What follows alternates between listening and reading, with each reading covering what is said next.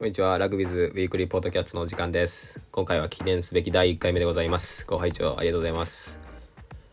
このポッドキャストはですね、私ウェブメディアラグビズっていうラグビーのビジネス側に特化したメディアを、現在、作成中、立ち上げ中でして、そちらの関連したポッドキャストでございます。基本的には世界中のラグビーの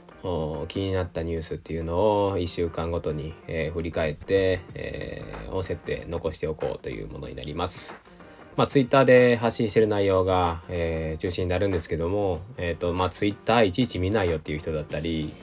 僕のそのウェブページにいちいち飛ぶのめんどくせえよっていう人も いらっしゃると思うので、音声でサクッと聞けたら一定のニーズがあるんじゃないかなというので、試験的にやってみております。まだ同時に、個人としてもその自分のリズム作り、その情報収集を一定量しないと発信はできないので、そういったところのペースメーカー的な部分でも試しております。またですね、僕がいろいろ1週間で、調べたり、勉強したりする中で、質問とかも出てくる、疑問が出てきたり、ここってどうなってるんだろうみたいなのがなかなか情報手に入れないところもあると思うので、そういうところも喋りながらOB録というか、そういうのでも活用していけたらなというふうに思っております。かなり緩くやる予定なので、ご飯食べながらとか移動中とか、そういうところで楽しんでいただければと思います。よろしくお願いします。でですね、一発目のニュースがですね、2月1日の三重県の女子クラブ三重パールズがですね、三重県警察と連携してサイバーセキュリティに関する普及啓蒙活動を、スタートしましたというものです。これはですね、サイバーセキュリティ月間というのが警視庁が出していて、2月1日から3月18日になるんですが、それを、三重パールズという女子ラグビークラブがそのファンに向けてだったり地域に向けて、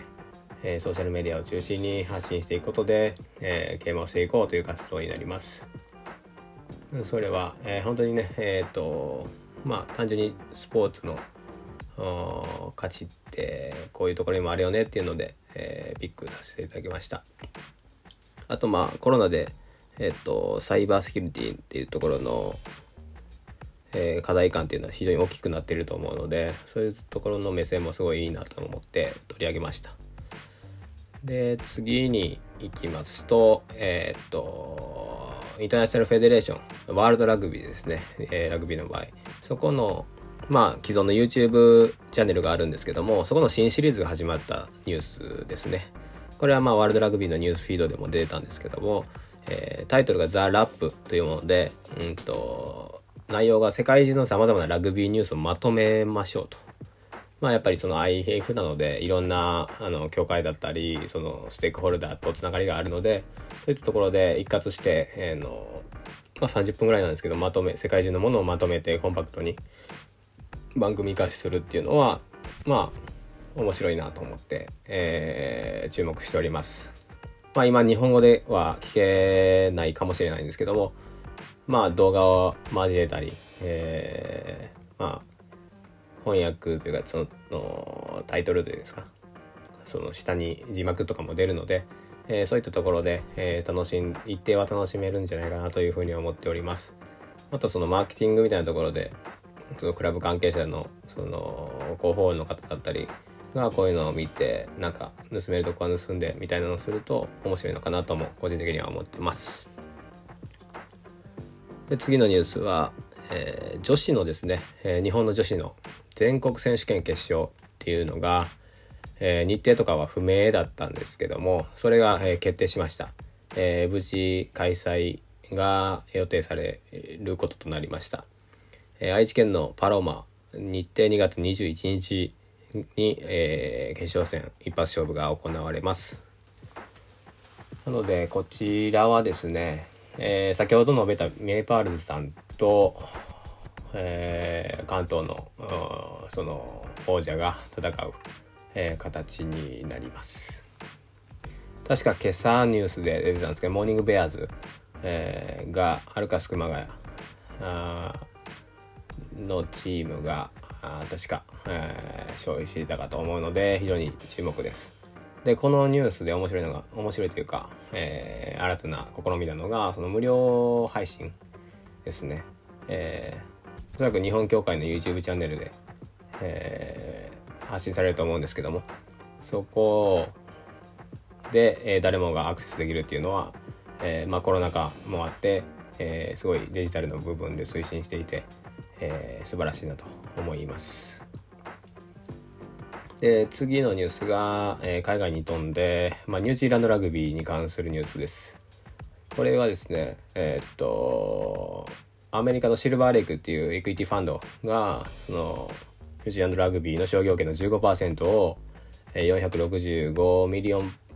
アメリカドルで買いますよっていうニュースですね。で 4.65 億ドルなので多分500億円ぐらいの話だと思います。でそのエクイティファンド、そのアメリカ資本がこれが流れてきたんですけども、その流れっていうのは他のラグビー界にもあって、その昨年だとプレミアシップ、プロ14、シックスネーションズっていう、ヨーロッパのラグビーシーンだったら本当にトップ張ってるそのリーグだったり大会のところにそのアメリカの CVC の資本が入ってきたりしていて、そういったところは大きな今までとはなかった流れが来てるんだなっていうのは、見ております。正直ここに関して、その 15% 取ったからどうなんねんっていうところは、まだまだ僕は勉強をしないといけないのですが、これは、きっと押さえておくべきニュースなんだというふうなのは、察しております。でここのニュースで面白かったのがですね、そうですね、そのニュージーランドのラグビーの評価額が、商業権の評価額が確か 3.1 ビリオン、ドルだったんですが、31億ドルですね。これがラグビーパスっていうメディアが報じるにはですね、他のクラブと並べて説明していて、ロサンゼルスレイカーズ NBA のチームだと 4.4 ビリオン US ドル、そして、マンチェスターユナイテッドプレミアシップですね、サッカーですね、はい 3.8 ビリオン US ドルということで、本当にそのクラス感、そのレベル感のところにニュージーランドラグビーが位置づいてるんだなっていうのは、個人的にすごい面白かったですね。はい、これが多分目玉のニュースなのかなっていうふうには個人的に思います。で次に行きますと、シックスネーションズの女子、そしてアンダー20のカテゴリーが今までは一旦中止のアナウンスが出てたと思うんですけども、それが4月3日に女子、6月19日にアンダー20がそれぞれ開始される予定で調整中というアナウンスが出ておりました。これはすごい良かったなと思いますし、というのも女子でいうと今年ワールドカップがニュージーランドで行われる予定ですので、夏に、なのでそこに合わせた調整みたいな機会に、コーチ陣だったり、チームは位置づけてると思うので、そこは非常に大きい動きだなというふうに捉えております。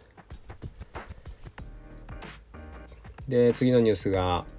ワールドラグビーアンダー20チャンピオンシップっていうアンダー20カテゴリーで世界一を決める大会、もう本当にワールドカップみたいな、ものが今回、中止というのが決定したというアナウンスが出てきました。まあ、その代替えとして、各地域、例えば大陸ごととかそういったところでのフォーマットに変えて、行っていくというふうなアナウンスがワールドラグビーから出ておりました。で最後に、広島の話になりますね急に。これはまあ高校ラグビーの話で、広島県、新人大会、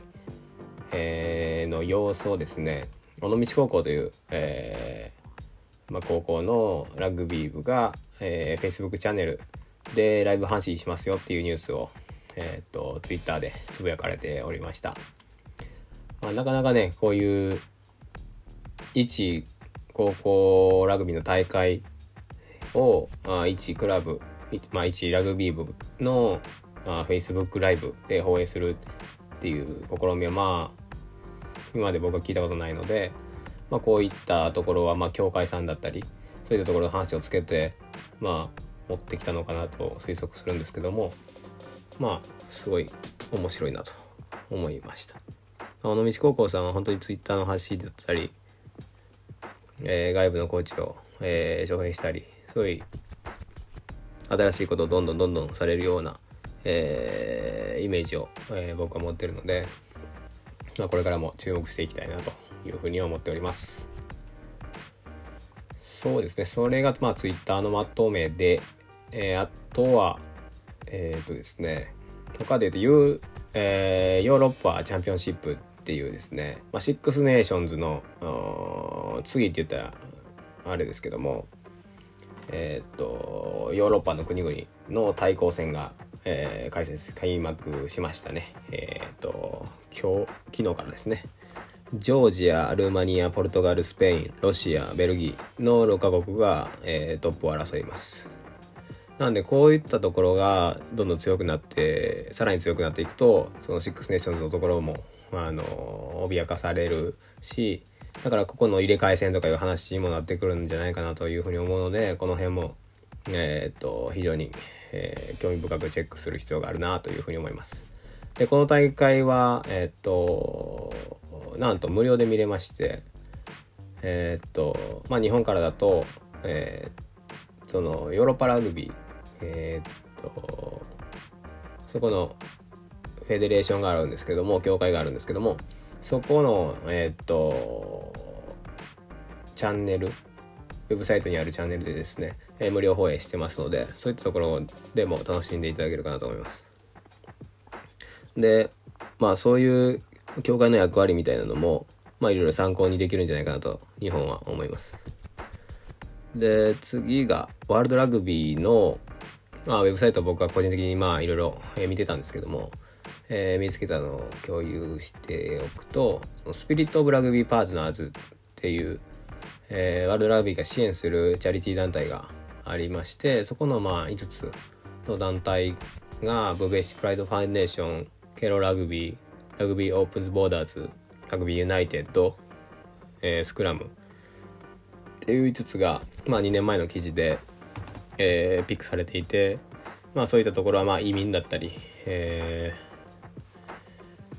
較的何でしょうね、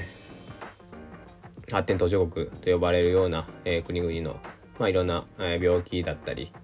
社会課題に対してラグビーを通じていかにタックルしていくのかっていうところを最前線でされている団体になりますので、こういったところをもっともっとその認知されていけばいいなというふうに思います。まだまだその何でしょう、純粋にラグビーが好きな人が何でしょう、こういう素晴らしい活動を知る機会っていうのはなかなかない。特にその日本で日本語で発信されているところってまあゼロだと思うので、そういったところもこのメディアでは取り上げていきたいなっていうふうなのは思います。あとはもう本当にラグビズのことで、ラグビズインサイトっていうまあすごいオタクなですね、いろんなクラブだったり協会だったりのツイッターの新規フォロワー数を毎日自動取得するダッシュボードを作ってみたり、ラグビズインサイトウェブサイトからチェックできますので、ぜひチェックしてください。であとラグビズモニターっていうのはまあ単純にキュレーションサイトみたいな感じで、まあ、各、オフィシャルサイトですね、協会だったりクラブのオフィシャルサイトの、ニュースフィード、まあ、ツイッターでもいいんですけど、まあ、ツイッターだとそういう試合の経過だったり、他のファン向けの情報っていうのが非常に多いので、一方そのウェブサイトのニュースフィードだと、まあ、ある程度そのビジネス寄りの話だったり、どっかと提携しましたとか、そういった話も中心になってくるので、まあ、そういったところをまとめて見れますよっていう機能、ラグビズモニターも、出してみましたという告知で終わっちゃいましたね。はい、ということでラグビズウィークリーポッドキャスト第1回はこんな感じで締めたいと思います。何分経ったのかわからないんですけども、また引き続き来週もやっていきたいなと思います。では良い一日を。バイバイ。